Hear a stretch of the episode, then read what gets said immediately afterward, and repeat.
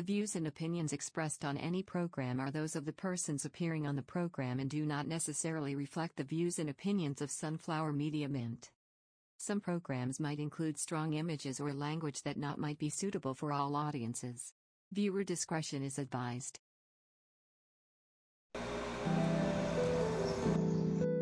Welcome to the very first episode of You Should Know It, the podcast where you and I will learn more about our rights in the realm of cybersecurity.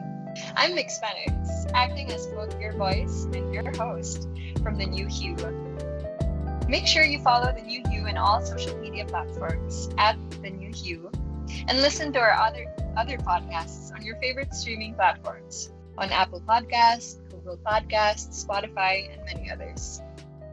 You Should Know It will be held live every Monday at 6:30 p.m. So remember to follow us on our Facebook page to be notified when it starts. With me tonight, on this day of June 14, 2021, our very first episode of this podcast series, are H from the New Hue and Mr. A- Angel Redoble, one of our most reliable sources of information regarding cybersecurity in the Cybersecurity Awareness Podcast. So, we would like to introduce Mr. Angel Redoble, who we are really grateful that is with us today. Mr. Angel Redoble is a, is a first vice president and the chief information security officer of PLDT Group, Smart Communications, and formerly a senior consultant of Indra Sistemas, leading cybersecurity projects in Spain.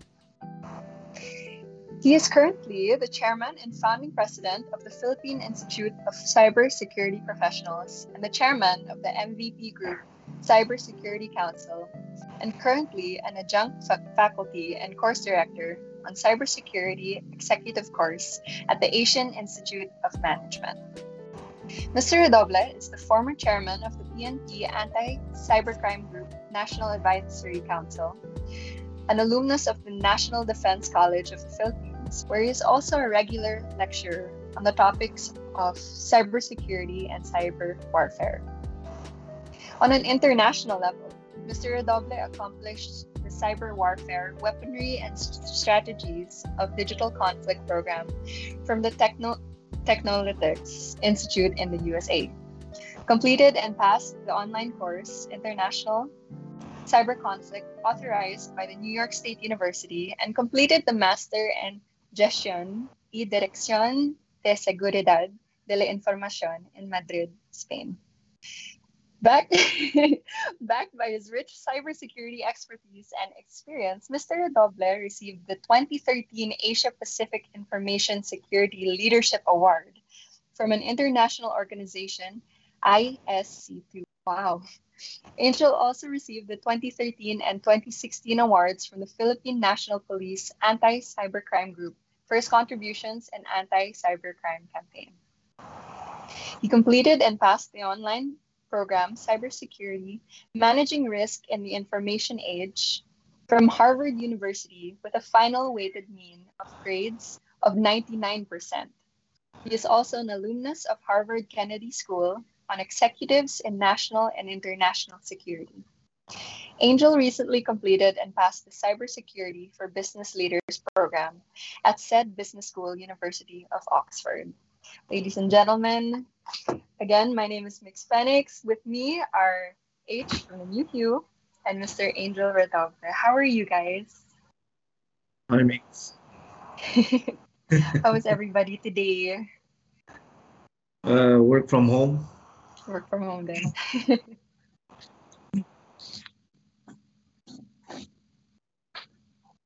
Well, I, I was on mute. Typical Monday morning for now. At least lahat, I mean, even though sabihin na natin somehow nag improve yung cases about COVID and all, but still, being safe at home and doing work from home naman, it's really, it's something that it works eh. I mean, for, for the past year that everybody's been adjusting, I think it's it's something that all of us are already adapting to it. So, Angel, kamusta? Well, as usual, no, even even uh, during the uh, when the pandemic started last year, uh, it it was even uh, a busier uh, time for us in in cybersecurity because with the ano with the work from home uh, uh, model uh, employees are are connected to the most vulnerable network we call the home network. Right. And uh, it, uh, the the the bad guys also realized that uh, that is the setup. So there was an an increase in in uh, attacks against the the user side. Not only on the enterprise side or the business side but but they also launched uh, attacks on the user side so we've seen we've seen a lot of uh, uh, phishing attacks uh, scams and and they are using covid no, as as part of their of how they uh, entice or uh, entrap people from uh, into clicking and uh, sharing their information Okay. They're taking advantage talaga of it now during the pandemic. Yeah yeah we we it, yeah. monitored we monitored this kind of uh, activities uh, in in many countries Mm. many countries and uh, in the philippines especially uh, we have we have seen uh, a significant increase of uh, victims Uh, it's Oh. it's all about money consumer eh, no? Sir Angel, I mean, mix as well. For, for, for a year now na everyone's at home and then we have somehow adapted to the digital way of things, I would say, digital living. Na wherein all of us are, well, right now, mas, mas reliable with applications. And uh, ang dami, I mean, scams are everywhere. And, and I think uh, that's the reason why we, we started this podcast together with Sir Angel, of course. Uh, a well-known personality in the cybersecurity space here in the Philippines. So at least we we get to to uh what you call this raise awareness to the mass, lalo na to the non-IT. I think uh on a day-to-day basis kasi Sir Angel ako somehow we we talk to to IT people eh in the industry, whatever industry, pero the the thing there that we are missing is actually the actual targets right now which is those who are not aware, those who are not well educated about it. That that's the reason why scams are everywhere. that's correct Exhibit A. That's me. What are we talking about? and and, and there's a lot of money Yeah. There- there's a, there's a lot of money involved and uh, sabi nga nila uh, this is the kind of uh, this is the kind of uh, crime that is uh, uh, low risk and high high re- with high returns low risk because it takes it takes uh, a different kind of uh, uh, investigation uh, we call this the, the the digital forensic investigation and and uh, there's very limited uh, people and limited talent who can who can uh, do Mm. that. So and it takes time. It takes a really really long time to to uh, identify and uh, apprehend uh, the perpetrator Sir Sir Angel, actually out of curiosity, how long were you working with the PNP and the anti-cybercrime group? Uh, siguro 2000 2000 between 2000 or 2001 Oh wow. uh, I was already um, uh, working with uh, uh, retired major police major general uh, Gilbert Sosa uh, he was a lieutenant colonel during that time uh, heading the uh, anti-transnational and cybercrime division so until in 2013 na na-create yung ano yeah na-create yung uh, anti-cybercrime group Ah, okay. so yun medyo Mhm. matagal din hmm So what made what actually um started it? Because you were there since the beginning. What Yeah. made yeah, what Something. made you guys realize na kailangan talaga to? Well, that was the time kasi na unang-una nagkaroon ng ano, nagkaroon ng ah, ah, incidents na noon kasi the ah, as early as 1996 or 97, nag-umpisa na tayo magkaroon ng mga websites, no. we had the internet we had the internet in 1994 then 95 may mga websites na tayo 96 nagkakaroon na tayo ng mga hacking incidents Dahil up Oh. yata niyan, Sir Angel. Eh. no? oh dial up Dahil up, tapos di ba? mga ang ang tinitira naman nun yung mga login credentials ng mga dial up uh, users Mga binubura-bura. Oo. Tapos yung ano, yung ah, mga yung website defacement nandun na yan nung araw eh.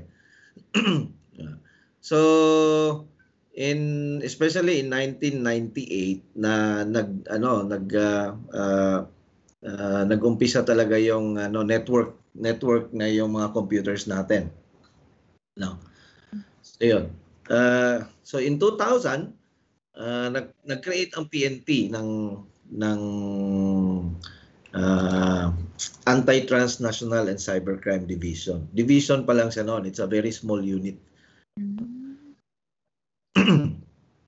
Pero, Sir, bale, ang nangyari, I mean, having having said all of those, I mean, cybersecurity right now being a vital factor in our uh, in our society, I would say. And going to our topic for tonight about, well, scams, like for this pilot online scams. Um, having You Should Know It is, is a podcast wherein uh, we, we talk about certain topics, I would say, in, in this in this field para to to raise awareness talaga on the mass and having the online scam topic for tonight. It's all about how to how do we identify or how do we protect ourselves as well from online scams? Kasi sobrang dami. Um honestly I myself I've been I mean it's it's a digital Really? it's it's a it's a digital budol 'di ba? Yun yung pinaka ano eh. We, we call it digital budol kumbaga. I mean there's it's may budol-budol sa totoong buhay pero when we talk about online text email whatever yan yan eh. Mhm. sir having that intelligence to it no? How, how would you ano how would you best describe dealing um let's say if you're talking to someone online tapos o yung kausap ko pala scammer to. Somehow ah, on on on that portion. Oh. so at least we get to to educate the the mass on this topic. How do we identify one So siguro uh, based on on uh, uh, victims that I have uh, talked to and uh, basing also sa sa sarili kong uh, uh, interactions no. So number one uh, if if someone is offering you to click on a link number one no no na yan no? don't don't Oh, ever okay.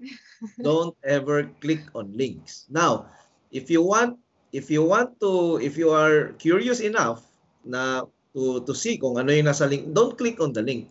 Go to Google and then search for that for that uh, whatever Oh, website you're looking for. Kasi most of the time, naka-red flag din kay Google yung mga yung mga uh, uh, phishing or scamming Mhm. websites or uh, websites that that are uh, embedded with with uh, malware na when you open the website automatic magda-download yung malware sa laptop mo and then you compromise. So yun, uh, number one, pag binigyan ka ng link, wag mong ibiga. Ah, wag mong wag mong i-click. That is that is very uh, uh, basic. So even if even if it came from your bank, uh, so supposedly allegedly coming from your bank, don't don't click on the link. Go to the ano, go go to your browser and then open the the your bank's uh, yung link. uh, uh, URL Aha. or website in the browser.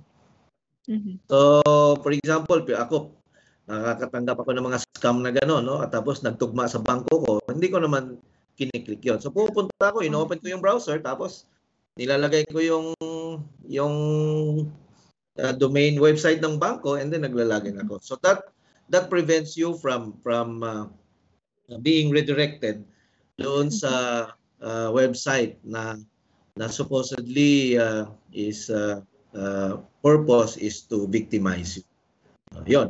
So links and then offers, no? Yung mga ano, mga uh, offer na nagmamadali.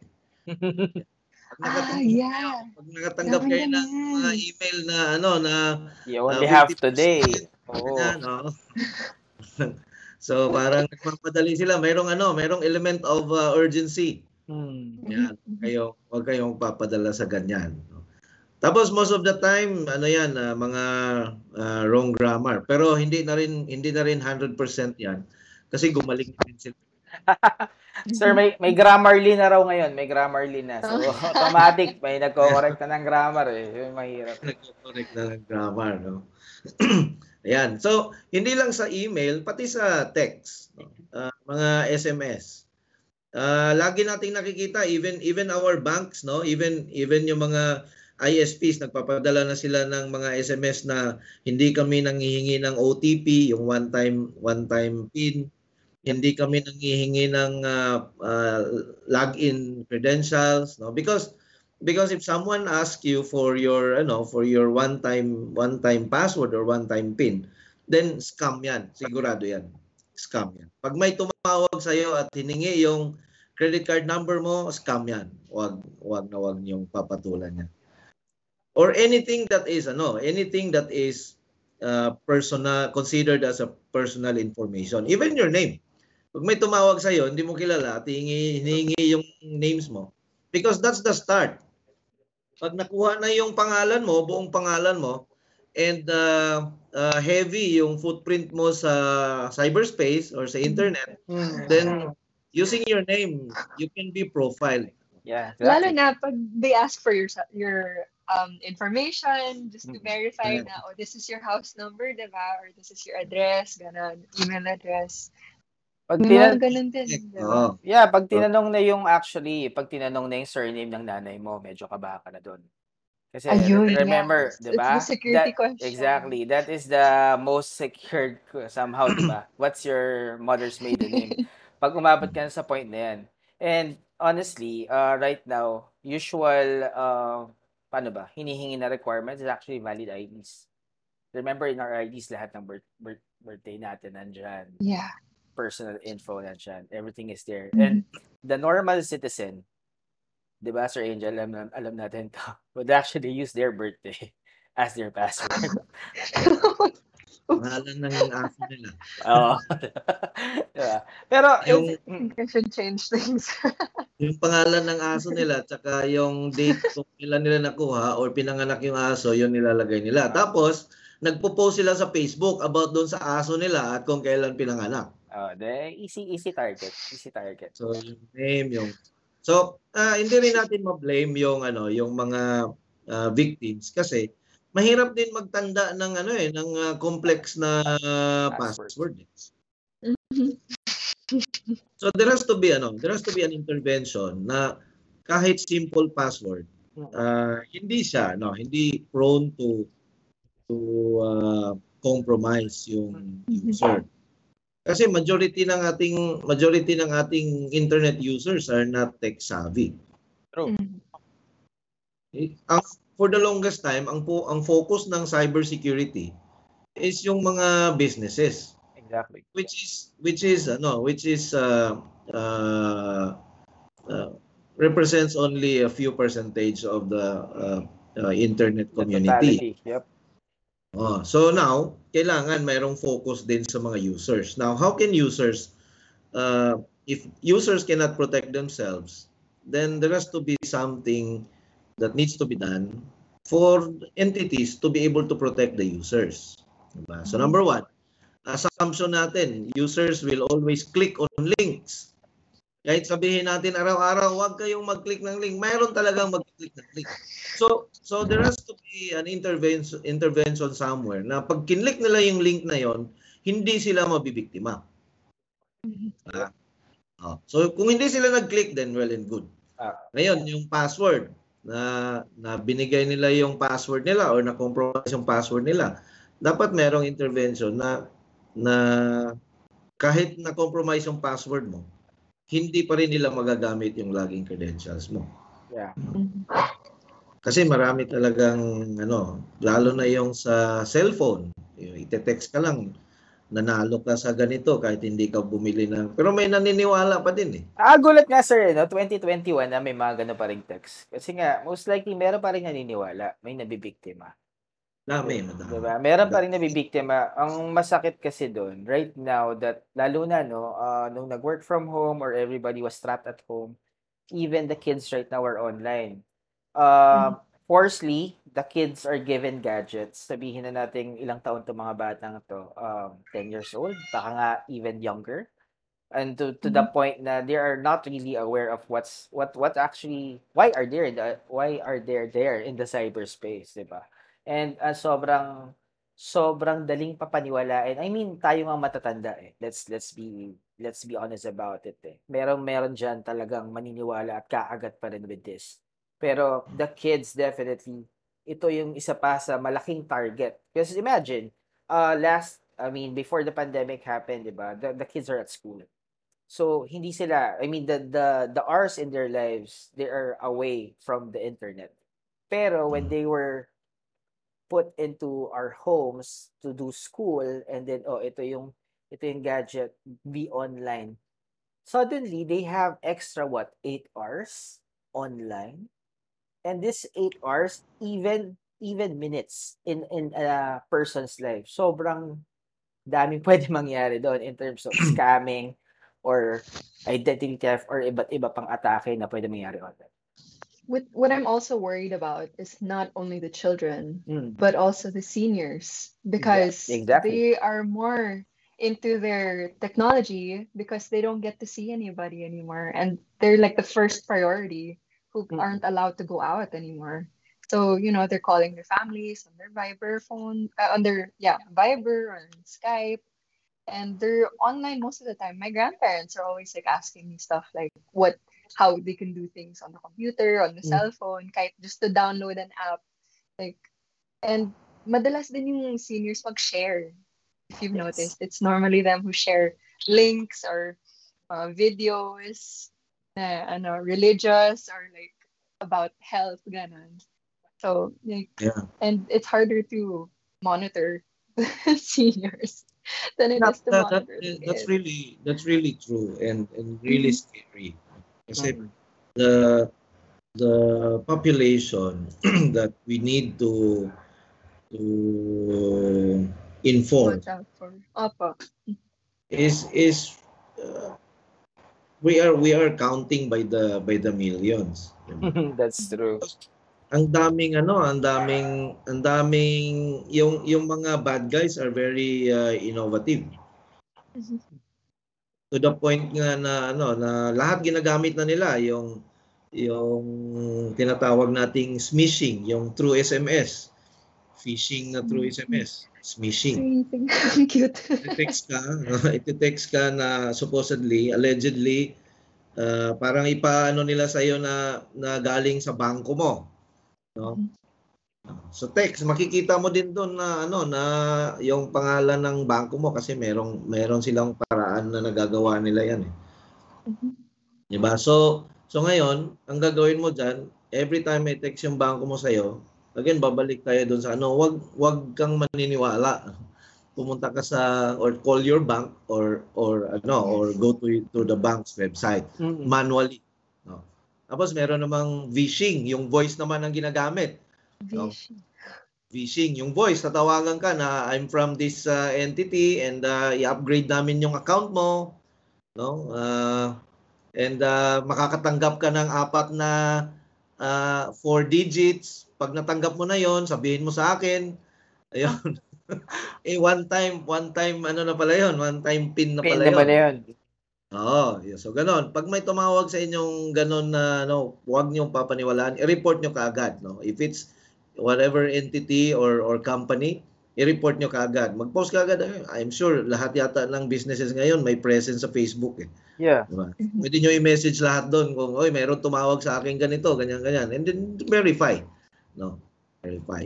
So yung pinaka old ano, old trick is yung phishing, yung sa email na nga. Na uh, they're going to offer you e- everything uh, sa email. So yung tatlo na yan ang babantayan natin. Sa text, sa voice, and and sa email. Ayan. Yun ang yun ang laging ano, laging uh, ginagamit. no? And ang common denominator, ang common denominator lahat ng tatlong yan is nangihingi sila ng mga uh, sensitive personal information. So, nag-credit card, credit card number or their debit card numbers, uh, uh, full name, yon yung birthday, at saka yung birthday ng uh, pa, uh, pangalan ng ng maiden name ng mama mo, Mm. no? At saka yung mga one-time pins, ayan, nag nagano sila. And they have a way, eh. they have a way to to make a person comply, no? So, Yun kung yan. ikaw yung Budol talaga yun. budol talaga yon. So, kailangan mapapractice mo yung sarili mo to to be paranoid in, in anything na marireceive mo. In everything na marireceive mo or tatawag sa iyo. Diba? Pag hindi mo kilala, sino ka? Tapos, uh, from ganitong ano, nag-offer ng ano. So, tanungin mo lang, paano mo nakuha yung personal information ko? Kasi bawal yon di ba? Bawal That's yun true. sa data privacy. Yung isa pa niyan, Sir Angel, no? I think nabanggit mo kanina yung mga technology side, di ba? Technology, kung paano it's phishing, the video, uh, the, the voice calls, and then of course the phishing, the traditional way of how to to do this scams para sa marami, di ba? Uh, the other side naman, I mean, the, sabihin na nating, the schemers, the creators of this scam, they actually, uh, they're actually good. Actually, hindi lang basta good eh. They're the best in terms of psychological or behavior analytics. It's it's something na ano eh, it's something na pinag-aaralan nila yung behavior ng tao. Kung paano yung nabanggit mo kanina, sir, di ba? Kung paano papakagatin yung tao para para yung pinaka kumagat dun sa mismong scam. Uh, some some people would also know, uh, iisipin nila, eh, wala naman ganong mawawala sa aking pera. So, why would I be scared about this, 'di ba? Bakit ko pakikinggan tong mga online scams na to and all? Remember guys, right now, in the middle of this pandemic, hindi lang basta pera na on hand ninyo yung importante. There are actually cases wherein loans are being applied. Oh, Okay? okay. Meaning, I was just going to say na it's bold of you to assume I have money. no. Eh, loans are being applied. How? By by getting Under those your name. information. Yeah. It's as, it's as simple as creating an ID. Sobrang dali lang magpaka, magpagawa ng fake ID right now. Alam natin Oh, lahat yan, di ba? man. And then all you need Yeah. is actually the information of the, yung mga tinatanong sa'yo. Kung wala man Mhm. silang makuhang bank account, whatever information na pwedeng kumuha ng pera, and like what Angel said earlier, no, the driver of this scams naman is about money. Then, they go to the next one. They can actually apply loans. And I'm not talking about the government loans here. There are a lot of loans right now na bigla nagpa-pop up. You see it on social media. They they Mhm. actually can lend money. Online lang yan. Na, na they will act, they will just ask for the information. Ni walang certificate of employment, walang mga mga BIR, walang mga ganon. So at the end of the Oh, day, wow. your credit score or whatever financial ano pa, magugulat ka na lang may utang ka. Oh, man. So, 'di ba? Sir Angel's just like, ah. Diba? It, it, it's something it's something na pwede natin pag-usapan kasi isipin ng mga tao, happens, hmm, 'di ba? yeah. Na I, I have money. Ah, meron ako actually kakilala, no. I mean, hindi siya talaga naging ATM. Talagang over the counter pa rin. Old school. Sige, Oh, that's wow. good, 'di ba? That, that's good Marami practice. siyang oras. Marami siyang oras. that, that's that's old school, 'di ba? Pero still, 'yun kasi may pera ka. But yun nga yung tanong eh, paano sasabihin ng iba? Hindi naman ganun kalaki yung nasa amin. I mean, uh, sakto lang. So, eh, it's not going to be a target at all. No, guys. Actually, Hmm. may mas malaking problema dyan. Sige, sa sir. ganyan. Kasi yung yung mga personal information natin magmula sa pangalan natin, sa medical records natin, SSS number, uh, anong tawag dito, driver's license, and all our uh, login credentials, it's being traded in the dark web. Yep. May bumibili sa dark web. No. So so may ano 'yan, may mayroong ah, corresponding presyo yung mga information na 'yan. So ang ang masaklap pa diyan is kung yung pangalan mo at yung yung personal information mo magamit sa isang fraudulent transaction sa dark web that has something to do with terrorism, wow. That has something to do with drugs, that's you know. worse. Scary. Hindi mo hindi mo alam 'yon dahil lumutang na yung nagamit yung personal information mo doon sa mga ganon transactions. Eh, pagka nagbakasyon ka, you go abroad, di ba? Tapos lalabas yung Naka- pangalan. Naka-flag ka na pala, sir, no? Oo. Red flag ka pala sa Interpol. Yan ang pinakamasaklap na mangyayari sa'yo kasi ah, buong information mo nandun eh. Yeah. Ah, and then and then yung burden of proof nandun na nandun na sa iyo. So yun ang yun ang pinaka delikado. Kaya hindi na natin pwedeng sabihin ngayon na na ah, okay lang yan dahil wala naman akong pera, wala Ah. namang hindi na ganun. Exactly. Yung ano nga eh, yung yung dinidiscourage ko nga yung mga friends ko sa Facebook na mag-post ng kanilang mga anak ng yung mga maliliit pa na naliligo Yeah.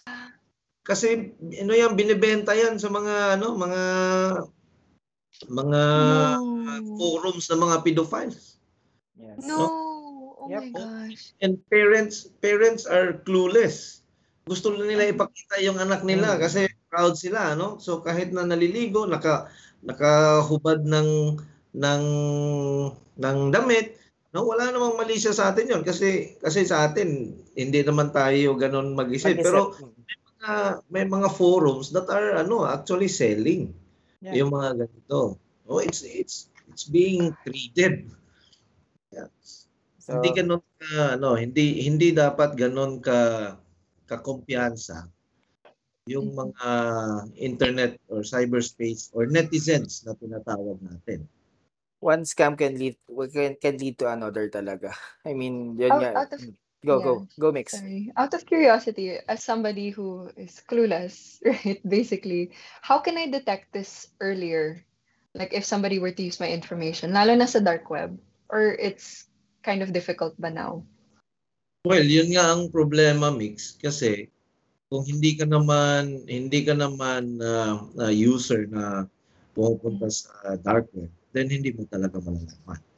Uh, big, big companies uh, like like kami sa amin, uh, nag ano kami, nag nag uh, may presence kami sa dark web kasi tinitingnan namin doon yung uh, possibilities no na mayroon na palang mayroon na palang Doon na pala.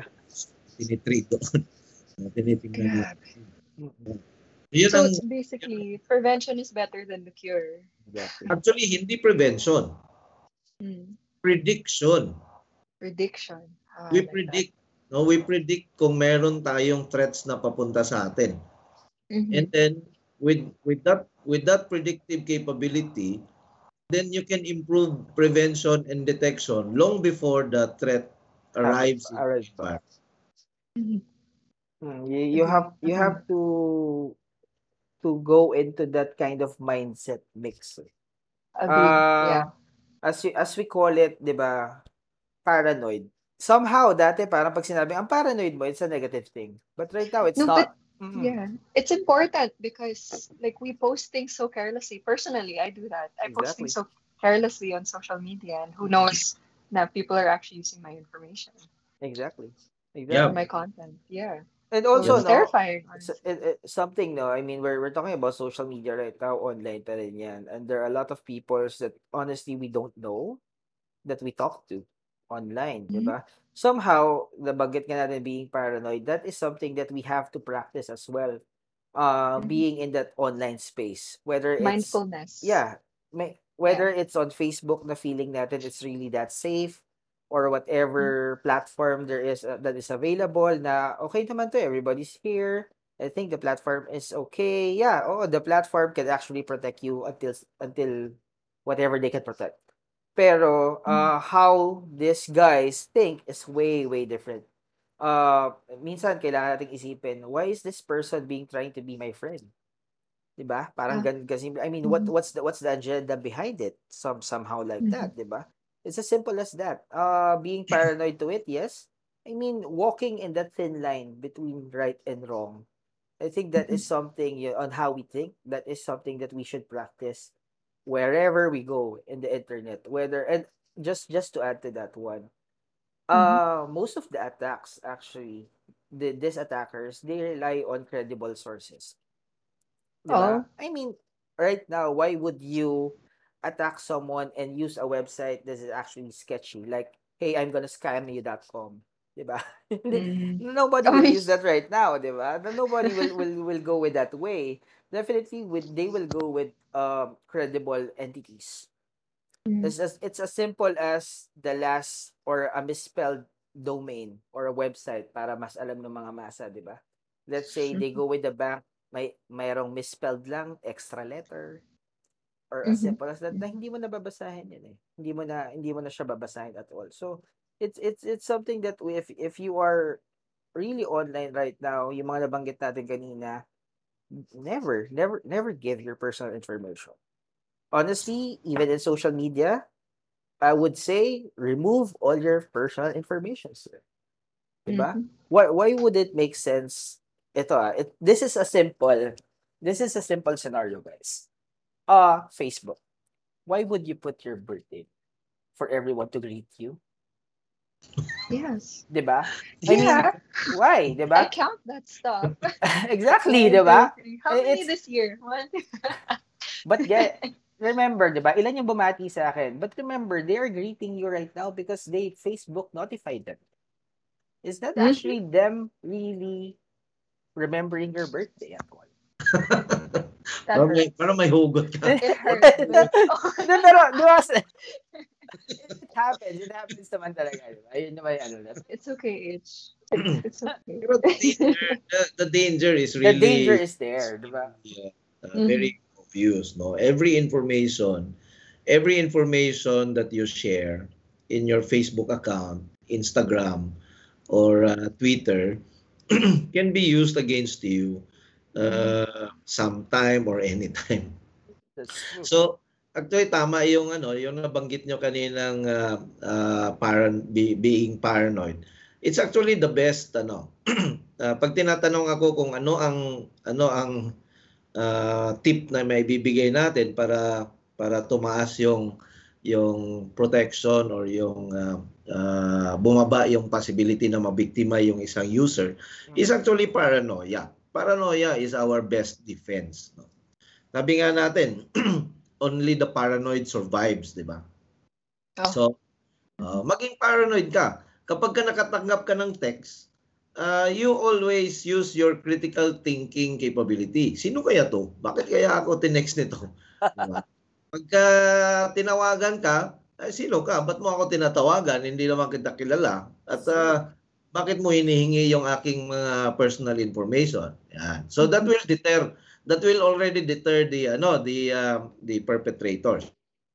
And then sa email naman, if uh, uh, yung wala ka namang ini-expect na na email na nag-o-offer sa iyo ng ganito or yung nga kung sa bangko mo, you always ask yourself, totoo ba to? Tanungin mo lagi yung sarili mo, parang ano to ha, parang hindi ako naniniwala nito. Mag, maging paranoid ka always.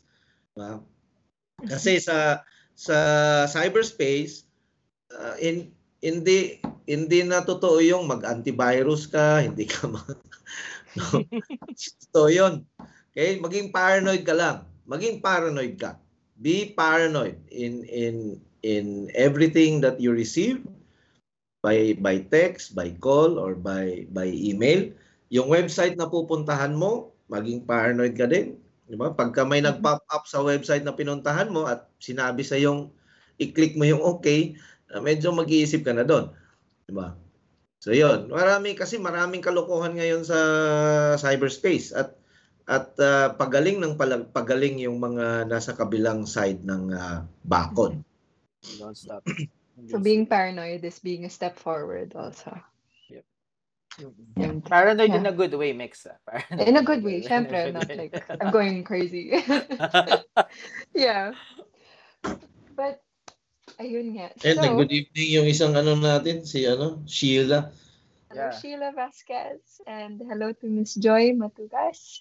Si Thank you for joining us and to all our other viewers. So, this is a very interesting first episode of You Should Know It.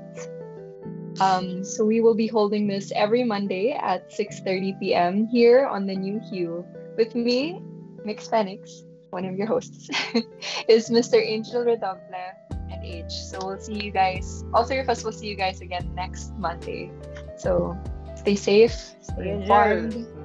So, Angel, thank Yes. you. Thank you for for joining Thank you us so much, for, Sir for this um It's, podcast. This was such an enlightening episode, honestly. Especially for somebody who has no idea about this this kind of thing. And guys, for for Yeah. those uh for those who are just listening to us right now, no, we will do this like Mhm. what Mix mentioned. We will do this every Monday at 6:30 p.m. Mhm. Uh, there's a lot of exciting topics, actually interesting, informative. We'll be talking about ransomware in the next episode. We'll be talking about careers in cybersecurity. Mhm. We'll be talking about cybersecurity for the small and medium businesses. We'll be talking Mhm. about ano pa ba yun? Madami pa yung haba listahan. But just, just tune in. Follow the New You on its socials. Facebook, Instagram, Twitter. It's the New You PH. And of course, the website. It's www.thenewuph.com. Lahat naman nandun. Mhm. So, Angel, salamat ulit. Salamat for joining us. Thank you. Okay. Sige, maraming salamat. And thank you also for Yeah. our uh, viewers. Yeah, for everyone, Mix, this is for you. Still in black and white. Straightforward and always your New You. Good night, guys. Night.